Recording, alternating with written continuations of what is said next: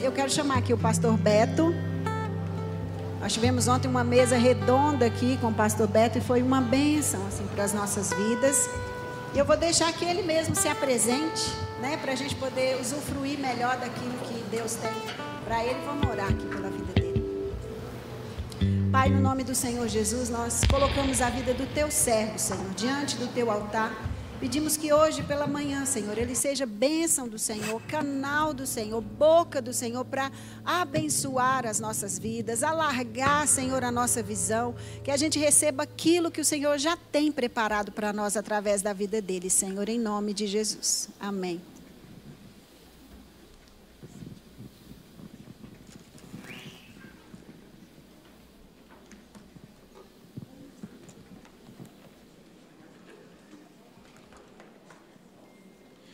Bom dia, irmãos queridos, que a graça e a paz de Jesus estejam e continue sobre todos nós. Quero é, primeiro agradecer imensamente o convite da pastora Raica, do pastor Marley, do pastor Cezinha, turma joia demais, né, que me deu a honra e o privilégio de conhecer essa comunidade, essa parte do corpo de Cristo. É, fui muito bem tratado, muito bem recebido. O pastor Marquinhos que me pegou lá, no... obrigado, pastor. É, foi um, realmente um tempo muito precioso e me sinto muito em casa, é, me sinto muito em casa a, num culto de missões, onde é apresentado é, todo o envolvimento é, da igreja com a obra missionária, porque para mim a, a, não existe igreja que não seja missionária, no meu entendimento. É, o corpo de Cristo é a continuidade do ministério de Jesus, então a igreja que não é missionária, para mim, ela não é igreja. Pode ser que seja um dia, mas está caminhando nessa direção. Então eu fico muito, me sinto muito à vontade e privilegiado de estar aqui. E, ao mesmo tempo, me sinto pressionado, fico tenso. E aí eu orava assim, o que, que eu vou compartilhar com os irmãos? É, eu tô, eu tô muito acostumado em pregar em conferências e, e, e em lugares pouco envolvidos com missões. É, é, é mais comum a gente ter, infelizmente, poucos lugares envolvidos com missões do que lugares muito envolvidos. Então, é sempre é, é, um desafio. E, e eu perguntei, Jesus, é, e gastei a tarde de ontem, é, foi muito boa a minha tarde com Jesus ontem no hotel, perguntando, Senhor, o que, que o Senhor quer falar nesta manhã?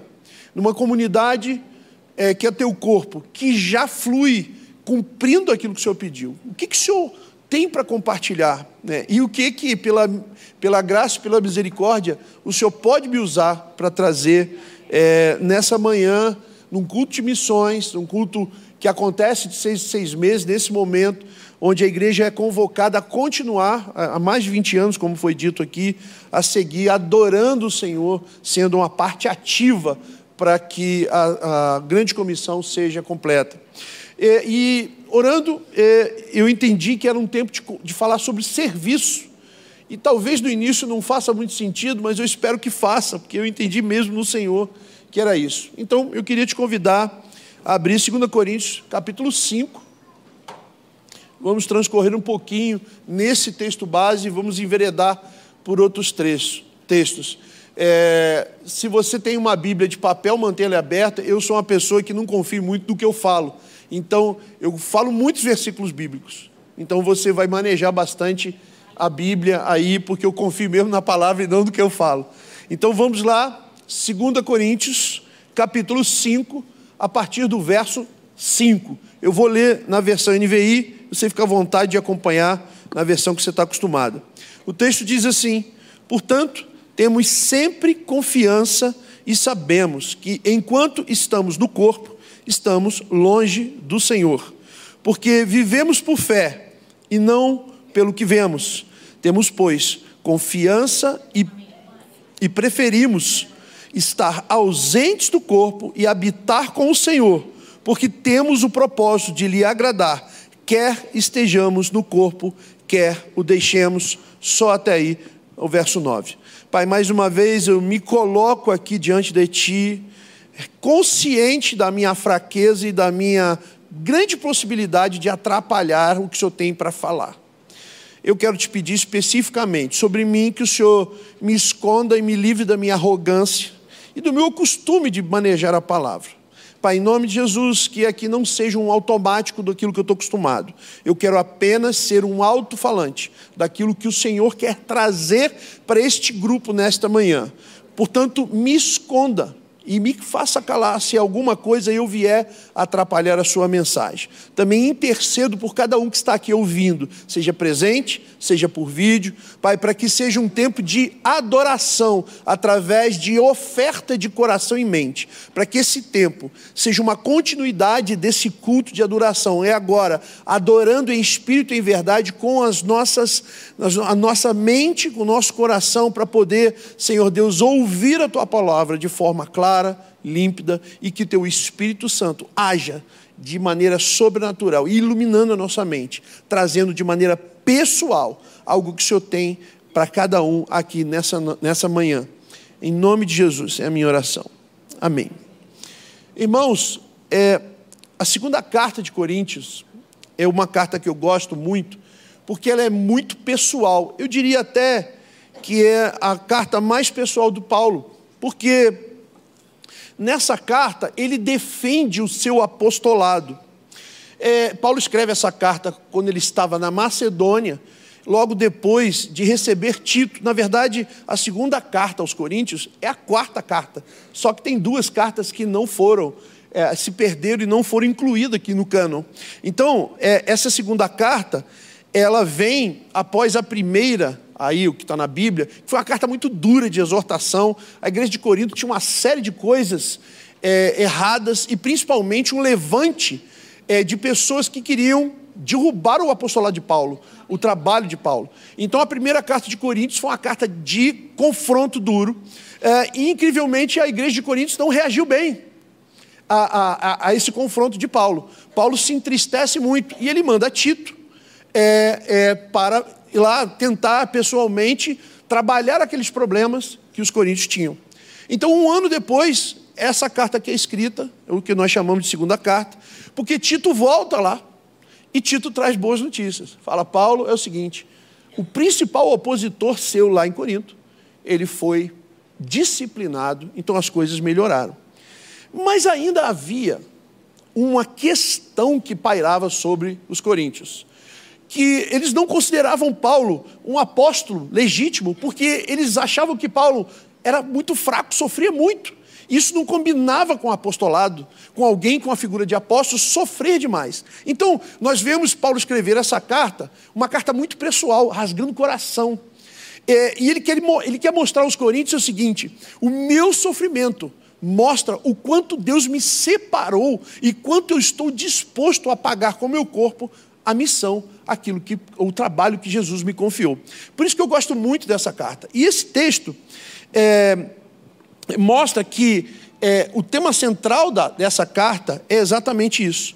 O relacionamento é, entre o sofrimento, através do poder do Espírito Santo, para se cumprir o serviço ministerial. O tema é muito interessante, porque, de certa forma, nós, a Igreja de Cristo, a partir de um determinado tempo, começamos a tirar as dificuldades de servir a Cristo da nossa vida cristã. E associamos é, um conforto na terra, ou facilidade da terra, a ser abençoado. Ah, essa teologia é danosa, e nos fez, com um grande tempo, uma grande parte, ser uma igreja iníqua, que realmente é, ah, fez pouca diferença em muitos lugares.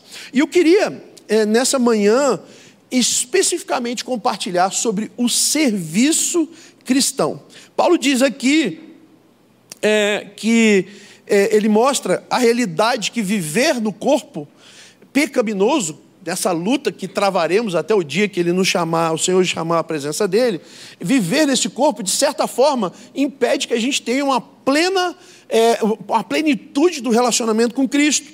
E ele fala da luta que a gente trava, porque tudo que vemos, tudo que está à nossa volta, ele é contrário àquilo que o Espírito gera para que façamos, que é a vontade do Senhor. Por isso nós vivemos pela fé, e não pela demanda, não pela necessidade. É isso que esse texto está dizendo. E ele também vai aqui, no, perto do, do verso nove, vai concluir dizendo, ele, é, que mostra também que um cristão dentro da vida cristã, dentro do coração cristão, por causa da fé, precisa haver o desejo de chegar a hora de se livrar do corpo e habitar nessa plenitude do relacionamento com, com Cristo. E ele fecha aqui dizendo, nosso propósito é agradar a Cristo, mesmo que estejamos ainda nesse corpo.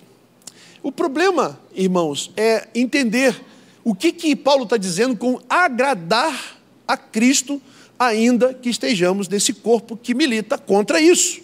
O que, que é agradar a Cristo? E aí eu vou te levar a abrir Hebreus, versículo nove, é, é, o, capítulo nove, versículo quatorze, e depois de Hebreus nove, quatorze, eu vou para Tito dois, quatorze. Então, vamos lá. Hebreus nove, quatorze. O texto diz assim: quanto mais, então, o sangue de Cristo, que pelo Espírito Eterno se ofereceu de forma imaculada a Deus, purificará a nossa consciência de atos que levam à morte, de modo que sirvamos ao Deus vivo. Só até aí, o verso quatorze de Hebreus nove. Aí vamos para Tito, capítulo dois, versículo quatorze. E o texto de Tito dois, quatorze diz assim: ele se entregou por nós, a fim de nos remir de toda maldade e purificar para si mesmo um povo particularmente seu, dedicado à prática de boas obras. Irmãos, nesses dois textos, o que é mostrado aqui, que a obra de Cristo, ela é, é feita ah, nos purificando para viver para Ele. É, Cristo nos liberta da prisão do pecado, nos purifica para viver para Ele. E é interessante que, por isso, se realmente fomos transformados pelo sangue de Cristo, por crer em Cristo, nossa vida precisa ser uma vida de serviço generoso a Ele. Porque, irmão, generosidade é uma profecia. Por que que generosidade é uma profecia? Porque ela está diretamente ligada ao quanto nós queremos participar daquilo aqui na terra que Deus está fazendo, que Deus está realizando. Por isso, o serviço generoso daquele que foi purificado, o serviço para Cristo, ele é uma profecia. Porque nós vivemos não pela demanda, mas pelo aquilo que Deus está realizando. Porque todo o serviço do cristão, ele se dá a partir do que Cristo está realizando. Porque a história da Bíblia é uma só. A história da Bíblia é Deus redimindo a, o seu povo, as suas coisas para si próprio, do início até o fim, em uma história que tem, inclusive, o final. Apocalipse cinco, nove, Apocalipse sete, nove, já descreve que isso irá acontecer. Então, todo o serviço do corpo de Cristo, todo o serviço precisa ser generoso, porque ele é uma profecia. Porque mesmo a gente não estando lá em Apocalipse sete, nove, nós estamos nos juntando e nos dedicando a, a isso que ele fará. E ele fará, independente de nós. É, vou pegar um exemplo aqui simples que todos conhecem. João capítulo doze, aquele texto onde Maria unge Jesus. João doze, de um a três. O texto que diz que seis dias antes da Páscoa, Jesus chegou em Betânia, casa dos seus amigos, Lázaro, Marta e Maria. É, e ali prepararam um jantar. E então Marta é, servia ali, a, a, a, enquanto Lázaro estava à mesa com Jesus. Maria chega então, pega um frasco de um perfume muito caro e derrama aos pés do Senhor, enxuga ali os pés dele com os seus cabelos, e a casa toda, o texto diz que se enche, enche com a fragrância. Você observa que nessa passagem, Maria, ela foi generosa com Jesus, porque ela se ajoelha, ela derrama aquele perfume, talvez ela estivesse guardando para o dia do seu casamento, talvez era algo muito especial que ela estivesse ajuntando, e ela entende que era o momento dela adorar generosamente. E ela faz isso profetizando, porque Jesus já tinha anunciado que ele morreria e entregaria a sua vida, mas naquele momento, quando Maria unge Jesus, generosamente ela profetiza aquilo que iria acontecer, ela se junta ao que Jesus ia realizar. Irmãos, é, a gente crê muito, e eu sei que vocês todos estão aqui, e a Igreja de Cristo se ajunta, porque sabe que temos algo juntos para fazer. Nós não estamos juntos no corpo de Cristo para sermos moralmente melhores. A obra do Senhor não é nessa terra. A obra do Senhor é, é na eternidade. E eu sei que você sabe que Deus nos ajuntou aqui, nos ajuntou em outras igrejas e, e ajunta o seu povo para um propósito. Ele quer que a gente se junte a Ele e sirva. Sirva nas boas obras dEle. E esse é algo que eu tenho refletido demais. Porque, irmãos, se você realmente tem estado ligado na nossa geração, você vai perceber que os sinais de Mateus, capítulo vinte e quatro, todos eles já estão se cumprindo. Né? Você vê que é, é, Jesus estava lá no templo com os discípulos, no final de Mateus vinte e três, e, e eles se admiram. Ah, o templo. Aí Jesus fala assim, ó, entrando no Mateus vinte e quatro, isso aí, ó, vai ser tudo derrubado. Vai tudo para o chão. Aí eu acho que Jesus provoca isso para causar espanto, porque o templo era formado de blocos de pedra gigantes. Talvez cada bloco de pedra pesasse dez toneladas. Então Jesus quis dar uma cutucada neles. Ó, isso aí vai tudo para o chão, não vai ficar nada. Aí eles... E fala isso e fica quieto. E eles vão andando até o Getsêmane. Chegou lá, os caras que estavam se corroendo por dentro. Mas vamos perguntar essa parada aí, que negócio de derrubar isso aí, como é que vai ser? E aí Jesus fala assim, em Mateus vinte e quatro, versículo quatro. Cuidado, não se engane. Não deixem ser enganado. Essas... Porque eles perguntam, quando é que vai acontecer isso, Jesus? Quando é que isso vai derrubar? Aí ele, aí ele em vez de começar a responder, ele diz, não se engane não, não se deixem ser enganados. E isso vai acontecer quando? Aí ele vai dar um, uma série de sinais. Irmãos, nós somos a geração que estamos olhando esses sinais todos se cumprirem. E nós, discernindo isso, nós precisamos ser uma igreja que vai arregaçar as mangas e com generosidade vai se juntar ao que ele está fazendo. Nós só temos Mateus vinte e quatro, catorze, que falta se cumprir. Que esse evangelho do reino será pregado em todas as etnias, então virá o fim. Apenas isso que falta nessa geração. E é isso que nos reúne num culto de missões. Porque missão é o que Deus está fazendo. E missões é aquilo que o corpo dele, é a continuidade de Jesus, que é o que a igreja faz. A igreja só existe para isso, completar a tarefa. Jesus nos dá essa convocação, nos inclui em algo que nós não podemos fazer sozinhos, mas pela bondade do Senhor, que é um Deus misericordioso, Ele nos inclui no que Ele está fazendo. Então, o tempo da nossa geração é o tempo de olhar para o serviço, que é a marca do cristão, o serviço que nos ajunta, uma convocação a servir de maneira generosa.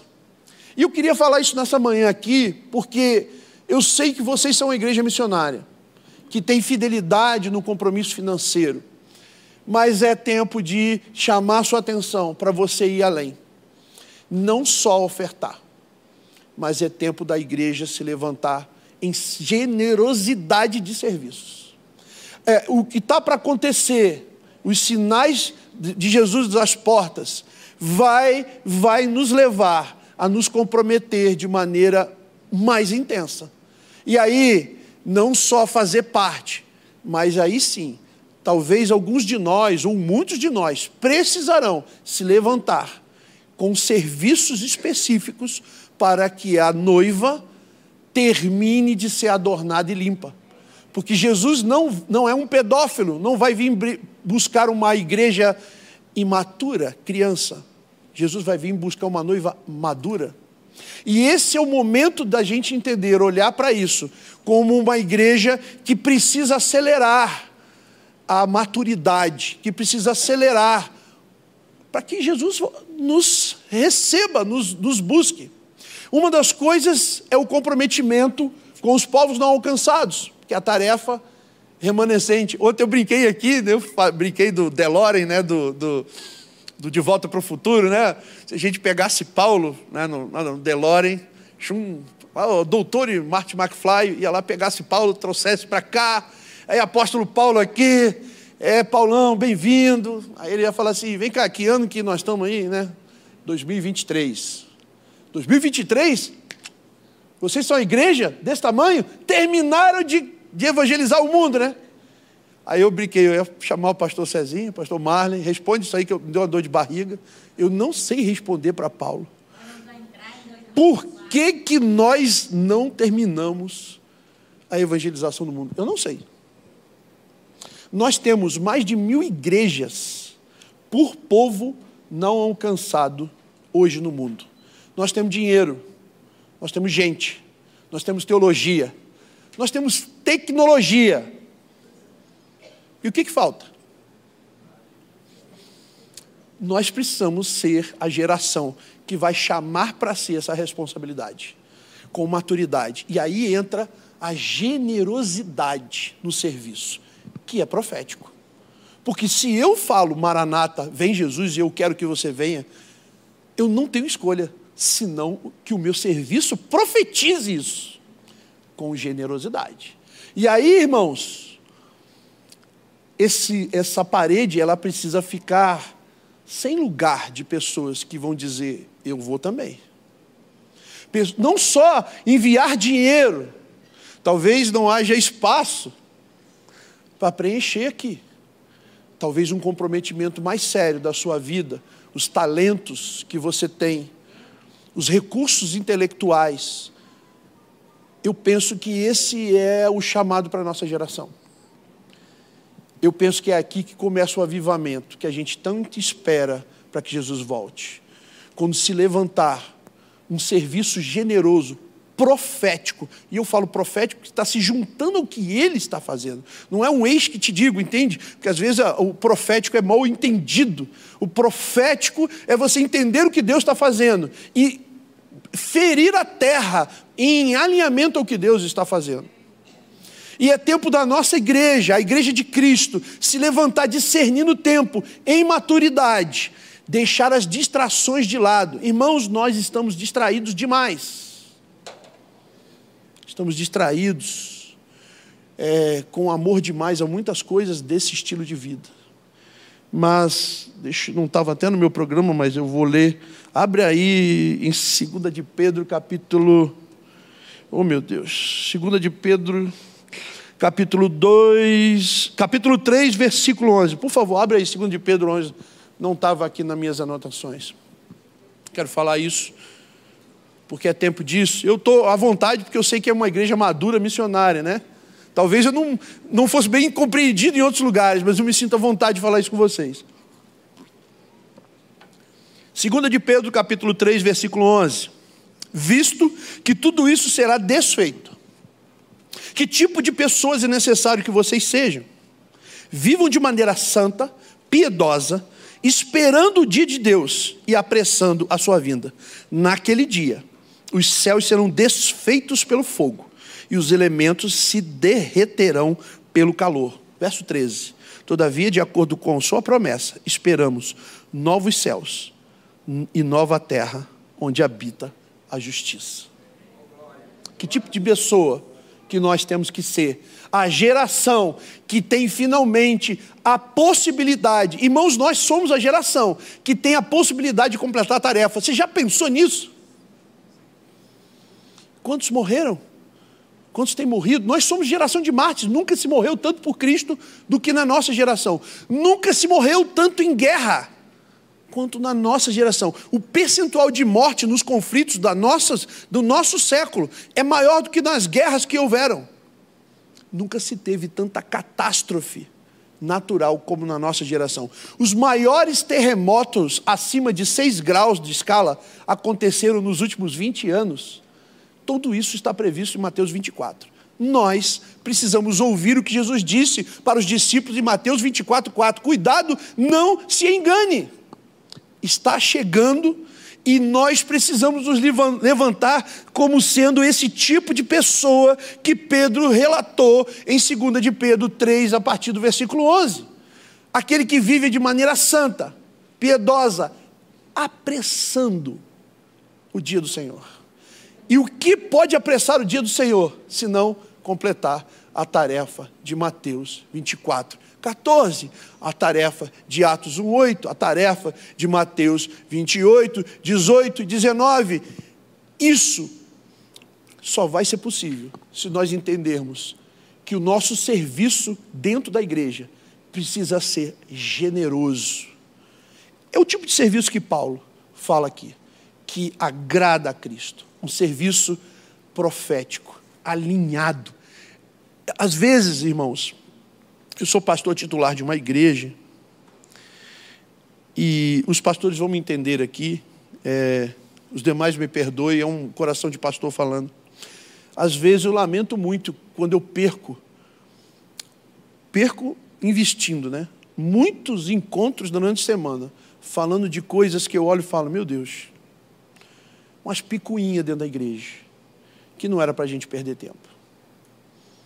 Nós estamos vendo Jesus às portas, e nós vemos pessoas dentro da igreja que não conseguem perdoar a gente da família, e que estão vivendo angustiadas por causa disso.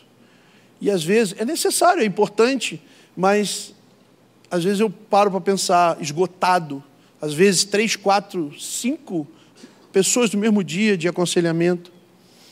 E eu falo com a minha esposa, Jesus está voltando, e a gente está precisando ensinar o Sermão do Monte ainda. Jesus está voltando, e a gente está precisando ensinar o irmão a virar outra face.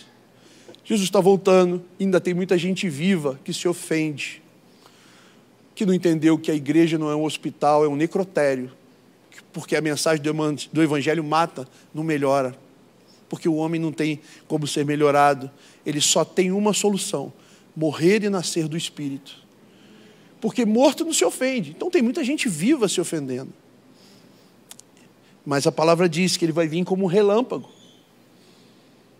Por isso que nesse domingo de missões, eu quero dividir algo que tem queimado meu coração aqui.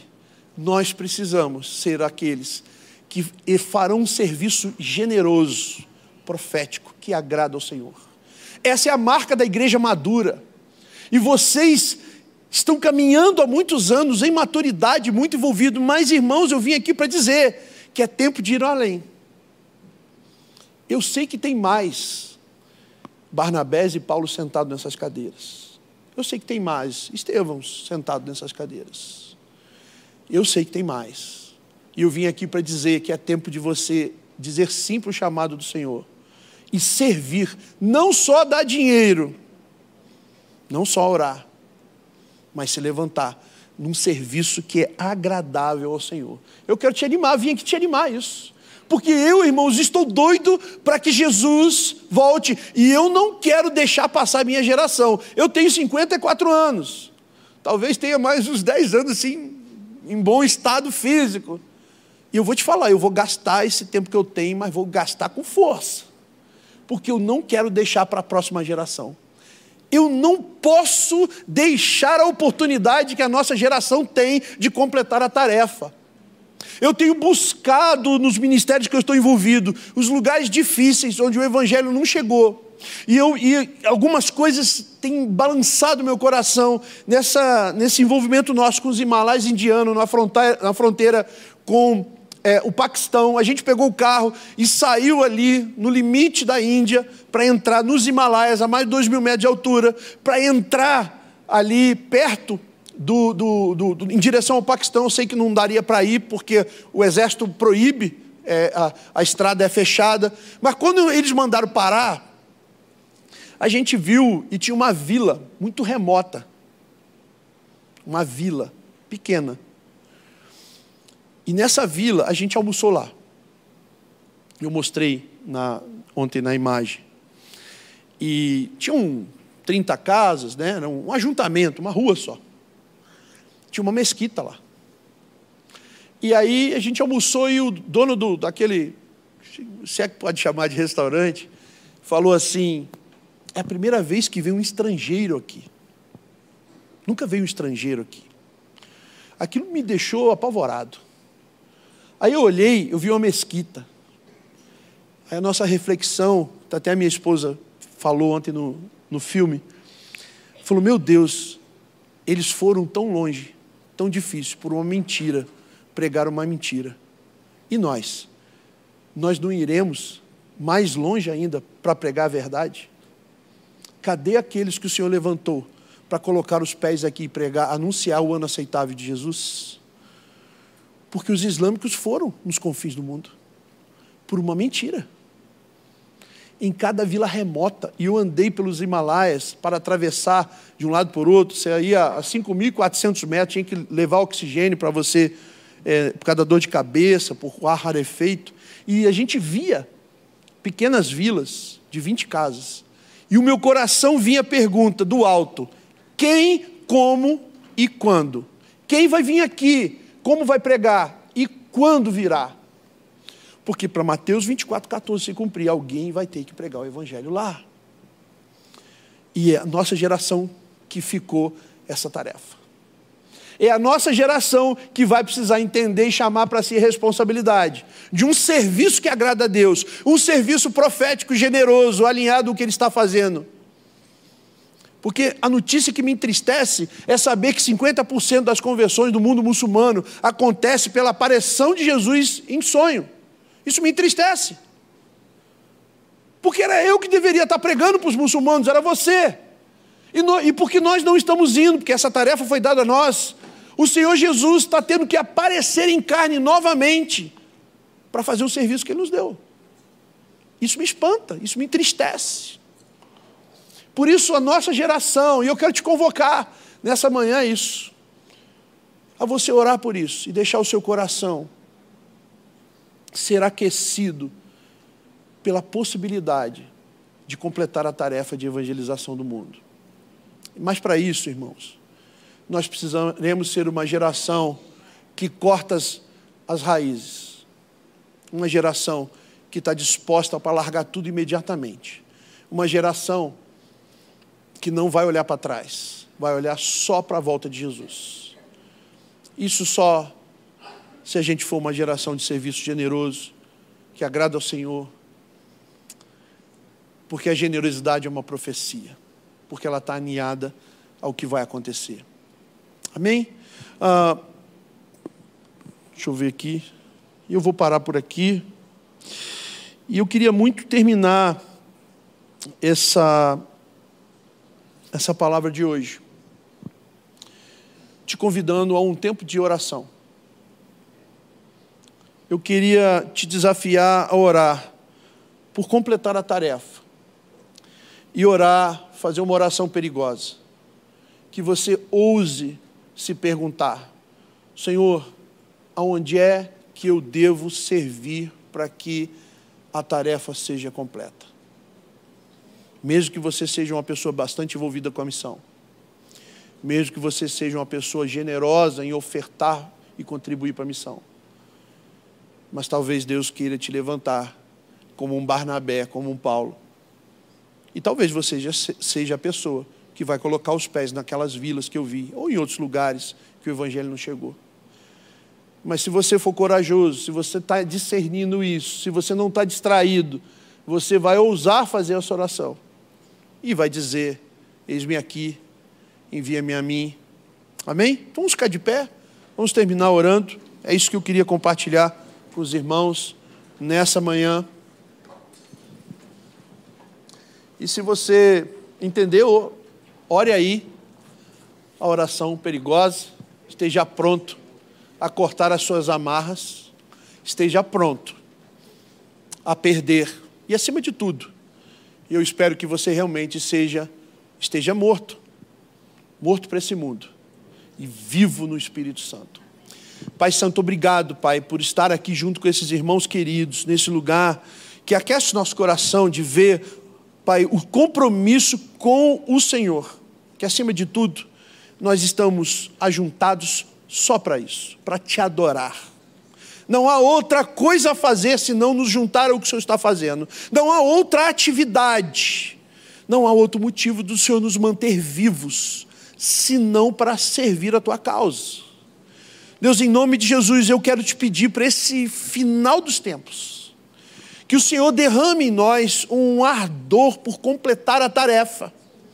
Deus, nós temos envolvidos com muitas causas missionárias, e nós queremos avançar nelas, mas, Pai, eu quero te pedir que o Senhor também faça queimar no nosso coração a causa de completar a tarefa. Pai, esses três mil e cem povos de fronteira que nunca, nunca, nunca ouviram falar de Jesus. Que esse seja o alvo primeiro de nossas orações, conforme o Senhor ensinou em Lucas dez, dois. É assim que os trabalhadores irão para essa seara, orando primeiro. Mas Pai, eu quero, Pai, ousar te pedir que nessa manhã a gente ore como igreja, nos colocando como resposta dessa oração. Eu não quero orar, Jesus, aqui, para que o Senhor levante outro. Eu quero me colocar dizendo, Pai, estou aqui.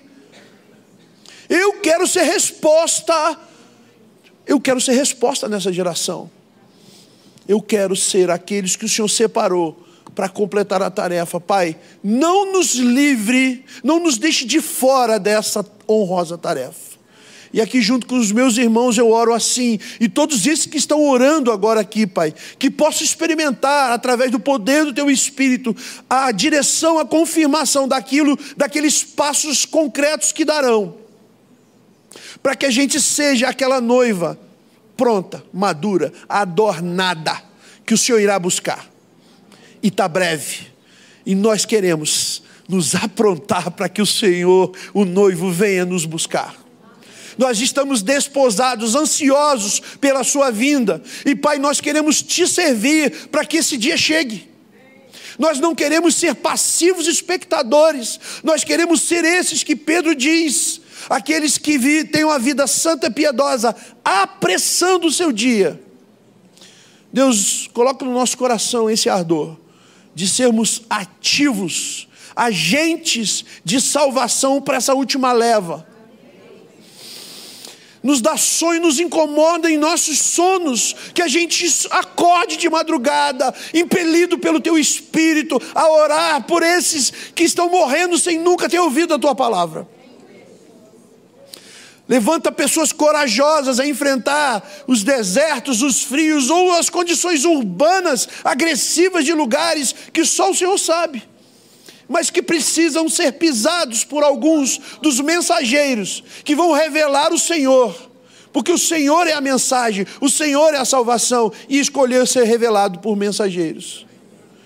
Pai, nos perdoa por estar obrigando o Senhor a se revelar novamente, por causa da nossa omissão. Nos perdoa.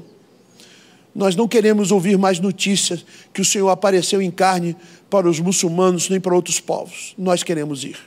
Nós queremos, Pai, nós queremos cortar as amarras que nos prendem e ousadamente ser aqueles que tocarão esses lugares difíceis, porque nós realmente te amamos e queremos que o Senhor volte. Estamos loucos, ardentes de paixão para que o Senhor, o nosso noivo, venha consumar o casamento. Obrigado, Jesus, por esse lugar. Obrigado, Pai, por os pastores queridos, amáveis. Que o Senhor multiplique aqui o, e faça avançar ainda mais. Que esse lugar seja, Pai, um lugar, como a pastora Raica disse, que seja muito abençoado na eternidade, pelos frutos, pelos galardões da ousadia de te servir na sua missão.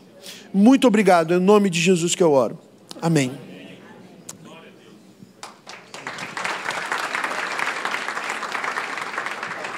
Meus irmãos, podem sentar, por favor.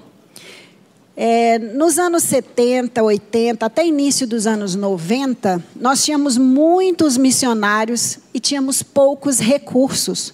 Hoje a gente percebe que os recursos aumentaram e os missionários diminuíram. A gente acostumou a fazer a tenda, colocar um ar-condicionado, um, um tapete, uma cobertura ecológica, e fomos nos adequando ali, achando aquele lugar muito então, confortável. Como Pedro do Monte, né? Não vamos descer daqui não, vamos ficar aqui, Jesus, aqui está bom demais. Está bom demais.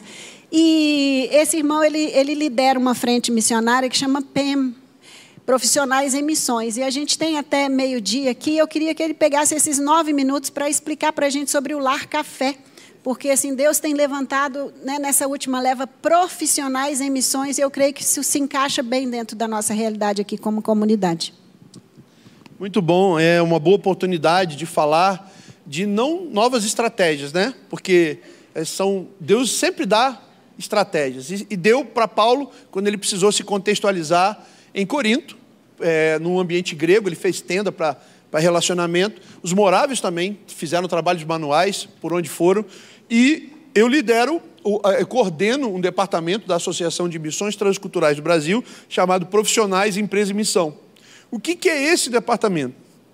Irmãos, Para alguns lugares fechados demais ao evangelho, não é possível você enviar um missionário em modelo tradicional, é, onde a igreja dá o sustento, planta ele lá e inicia um trabalho de evangelização. Não é possível. Esses lugares não aceitam esse tipo de, de pessoa. E qual a estratégia que tem ganhado força aqui do nosso país, que não é nova, não é nova na Bíblia, é, já tem na Bíblia, mas os estrangeiros usaram muito, e a gente tem começado a aprender sobre isso. É você pegar um profissional, por exemplo, a gente chama de fazedor de tenda, um médico, um, um, um, um cabeleireiro, um profissional de qualquer tipo, e ele conseguiu um emprego num lugar desse, num lugar fechado, para trabalhar e, através do seu trabalho, compartilhar o evangelho. A gente chama isso fazedor de tenda. O profissional, é, ele não foi lá ganhar mais.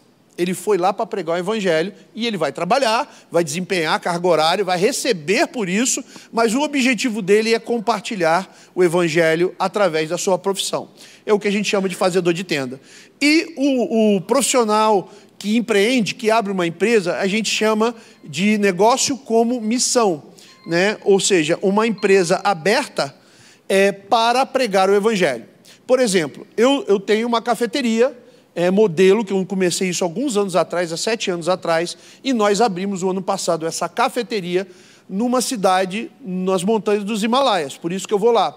Essa cafeteria, ela é operada pelos missionários.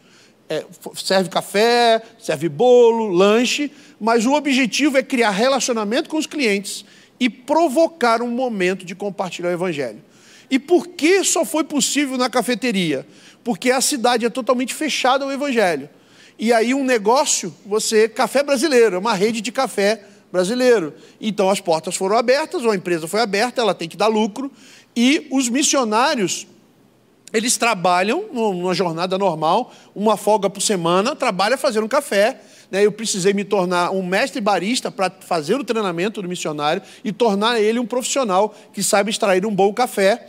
Eu que não, eu sou engenheiro civil, eu sou missiólogo e acabei, porque eu gosto de café, entrando por essa área há sete anos e, e tenho tido muita gratidão a Deus, porque o café é o meio pelo qual o Senhor está sendo conhecido nesses lugares. Estamos com três projetos em andamento, dois na Turquia e um no Kurdistão iraquiano, onde provavelmente vamos abrir a cafeteria, exatamente todas elas com o mesmo propósito. Será uma empresa com o nosso nome, Lar Café, de café brasileiro. Teremos um missionário brasileiro que vai trazer um, é, um barista brasileiro fazendo lá, e o, e o Brasil está de portas abertas. Irmãos, os americanos estão de portas fechadas.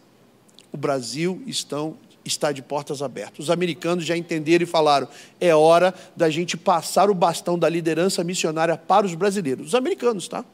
Porque a, a política americana tem fechado as portas para os americanos. Mas o brasileiro, ele é bem visto e aceito em todos os lugares. E os profissionais brasileiros têm um papel, uma graça muito grande. Então, é, eu coordeno esse departamento, onde a gente consegue mentorear, indicar organizações que preparam o profissional ou o empresário para fazer isso. Porque não é uma coisa simples, não é um negócio, né? Ah, beleza, vou abrir, vai ser tudo flor a cafeteria. Não, o trampo é pesado, mas muito pesado. Porque você tem que trabalhar, você tem que cumprir a jornada.